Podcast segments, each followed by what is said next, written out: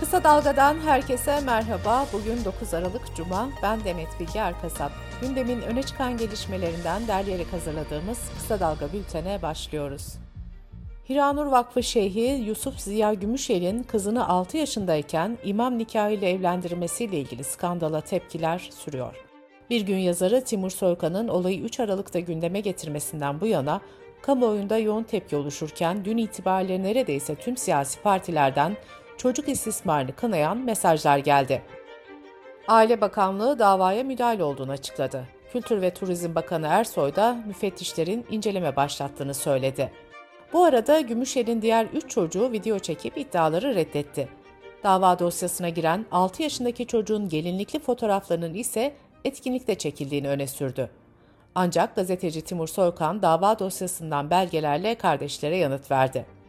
Söz konusu dava 6 yaşındayken evlendirilen HKG'nin şikayeti üzerine başlatılan soruşturma sonunda açılmıştı. Ancak yıllarca süren istismarda bugüne kadar tutuklanan olmamıştı. Skandala ilişkin siyasetçilerden gelen bazı tepkiler şöyle.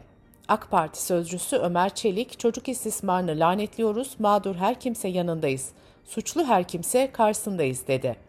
CHP Genel Başkanı Kemal Kılıçdaroğlu buna göz yuman, bunun sistemini kuran şerefsizdir ve haysiyetsizdir mesajını paylaştı.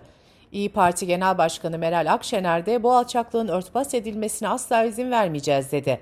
Gelecek Partisi Genel Başkanı Ahmet Davutoğlu da suça ortak olanların en ağır şekilde cezalandırılmasını istedi. Türkiye İşçi Partisi Genel Başkanı Erkan Baş da 6 yaşındaki çocuklara tecavüz eden, Enes Kara'yı intihara sürükleyen cemaatleri, tarikatları ülkemizde istemiyoruz mesajı paylaştı. Mecliste 2023 bütçe görüşmesinde İyi Partili Hüseyin Örsün yaralandığı kavgayla ilgili CHP, HDP, İyi Parti ve AK Partili 4 milletvekillerinin maaşından toplam 95 bin lira ceza kesilecek ve hazineye aktarılacak. İyi Parti Trabzon Milletvekili Hüseyin Örse yumruk atan AKP Bursa Milletvekili Zafer Işık'a iki birleşim geçici çıkarma cezası verildi.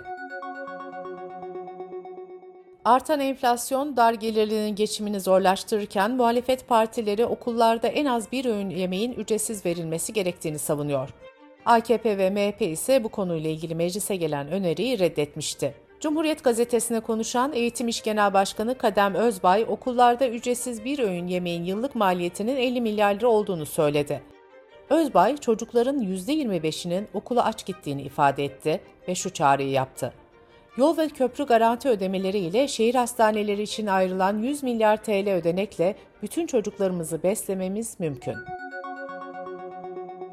Yönetmen Emin Alper, Kültür ve Turizm Bakanlığı'nın Kurak Günler filminin çekimler için verdiği destek fonunu geri istediğini duyurdu.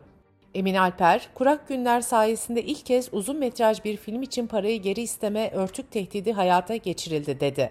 Emin Alper, Altın Portakal Film Festivali'nin töreninde Gezi davasında tutuklu olan ve filmin yapımcılarından olan Çiğdem Mater'e selam göndererek bu karanlık, bu kötü günler geçecek demişti. Alper bu sözleri nedeniyle hedef gösterilmişti. Sosyal medyadan birçok kişi filme bilet alarak destek olacaklarını belirtti ve bu yönde çağrı yaptı. Kısa Dalga Bülten'de sırada ekonomi haberleri var. Milyonlarca kişinin sonucunu merakla beklediği Asgari Ücret Tespit Komisyonu'nun toplantısının ilki önceki gün yapılmıştı. 2023 yılının asgari ücretini belirlemek için 3 toplantı daha yapılacak, ardından sonuç açıklanacak. Türk İş Genel Sekreteri Pevrul Kavlak, Asgari Ücret Tespit Komisyonu'nun ilk toplantısının masadaki işveren tarafıyla olumlu geçtiğini söyledi. Kavlak, oran %50'lerin üzerinde dedi. Bu arada Türk İş Genel Başkanı Ergün Atalay'ın asgari ücret görüşmeleri başlamadan önce açıkladığı 7785 lira rakamı eleştirilere neden oldu. Disk İstanbul temsilcisi Asalettin Arslanoğlu, asgari ücretin 13.200 lira olması gerektiğini belirterek bunun bilimsel verilere dayandığını söyledi. Kamu Emekçileri Sendikaları Konfederasyonu'ndan Hüseyin Özev de Türk İş'in öne sürdüğü fiyatla kiranın bile ödenemediğini söyledi. HDP'den Cemalettin Yüksel de asgari ücretin 12.500 lira olması gerektiğini belirterek TÜİK oranlarının baz alınmasının yanıltıcı olacağını vurguladı. Cumhurbaşkanı Recep Tayyip Erdoğan rekor seviyelere ulaşan enflasyonda yılbaşından itibaren düşüş sinyali verdi. Erdoğan, aldığımız tedbirlerin etkisiyle inşallah önümüzdeki yılbaşından itibaren enflasyonun boynunu kırmış olacağız ifadesini kullandı. Merkez Bankası Başkanı Şahap Kavcıoğlu da enflasyonda baz etkisi dışında düşüş olacağını belirtti. Şahap Kavcıoğlu ayrıca kalıcı fiyat istikrarının da sağlanacağını kaydetti. Suudi Arabistan'ın Türkiye Cumhuriyet Merkez Bankası'na 5 milyar dolarlık mevduat sağlayacağı iddiaları Kasım ayında gündeme gelmişti. Reuters'ın haberine göre Suudi Arabistan Maliye Bakanı iki ülke arasında varılan anlaşma kapsamında birkaç gün içinde Merkez Bankası'na 5 milyar dolar yatıracaklarını açıkladı. Bakan gazetecilere verdiği demeçte yakında bu işlem gerçekleşecek, karar iki ülke arasında alındı dedi. Türkiye Perakendeciler Federasyonu alışveriş poşeti fiyatının 25 kuruştan 75 kuruşa yükseltilmesi için talepte bulunmuştu. Ancak Çevre Şehircilik ve İklim Değişikliği Bakanı Murat Kurum, poşet fiyatlarının 2023'te de 25 kuruş olacağını duyurdu. Alışveriş poşeti 2019'dan beri 25 kuruşa satılıyor. Dış politika ve dünyadan gelişmelerle bültenimize devam ediyoruz. ABD Dışişleri Bakanlığı Sözcüsü Ned Price, Türkiye'ye F-16 satışına kısıtlayıcı koşullar getiren maddelerin savunma bütçesinin nihai metninden çıkarılmasına ilişkin açıklamada bulundu. Ned Price, ABD'nin önemli NATO müttefiki Türkiye'nin savunma ihtiyaçlarını karşılamaya istekli olduğunu söyledi.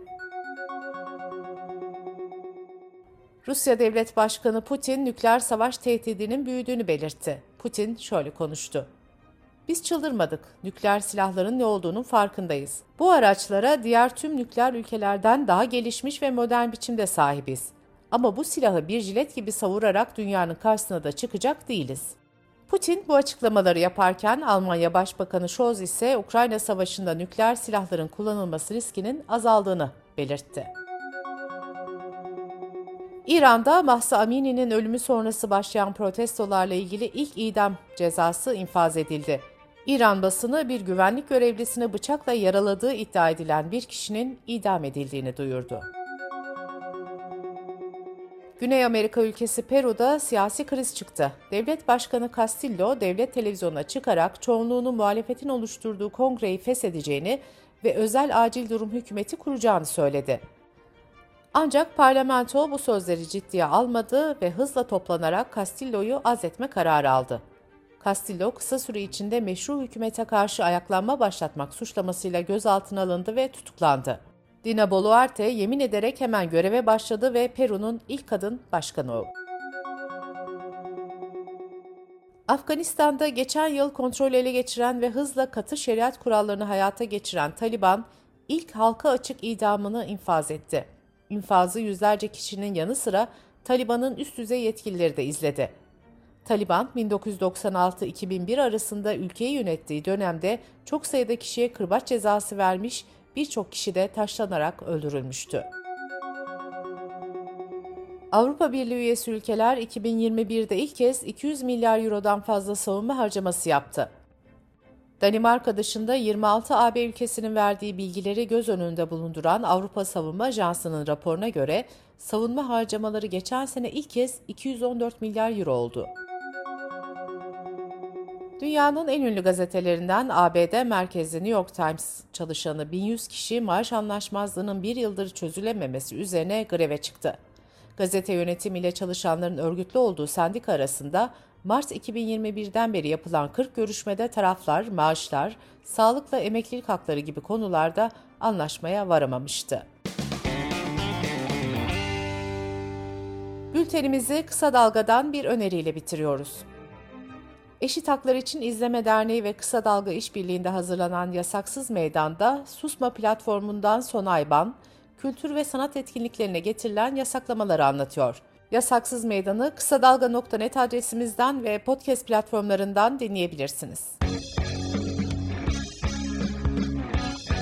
Gözünüz kulağınız bizde olsun. Kısa Dalga Medya.